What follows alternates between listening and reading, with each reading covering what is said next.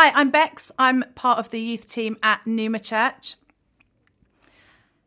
In the Hunterian collection at the University of Glasgow, among a handful of similar coins, all unearthed at the same time, sat a coin. The coins collectively regarded since the mid 19th century due to their crude, strange design features and incoherent inscriptions as fakes. Now, money tells us what we value, and universally, it's an important symbol of power and authority. And for Sponsian, it was, show, it was how he showed his power and authority to those he ruled over. Until it wasn't, until time decided he was a fake. But here's the rub he wasn't. The coin that had sat and only served as a reminder of the falsification of time this month shone in all its trueness.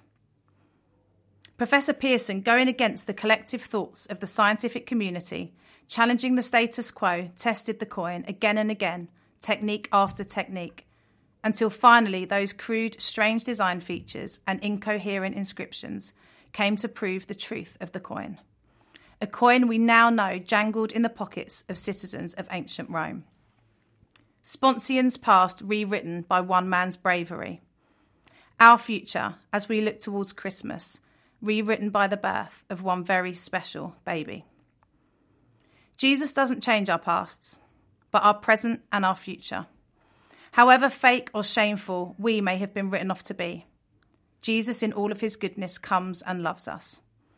And this love changes our now, changes our future, and wraps us in a hope and truth we simply can't have on our own. The analysis of these coins rescued the Emperor Sponsian from obscurity. In the same way, when we feel like we fall out, fall into obscurity, Jesus rescues us and rescues us into our God given identity.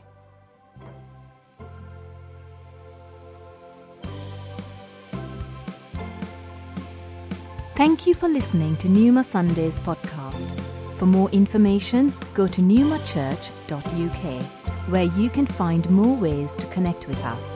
Have a great week and remember you're loved.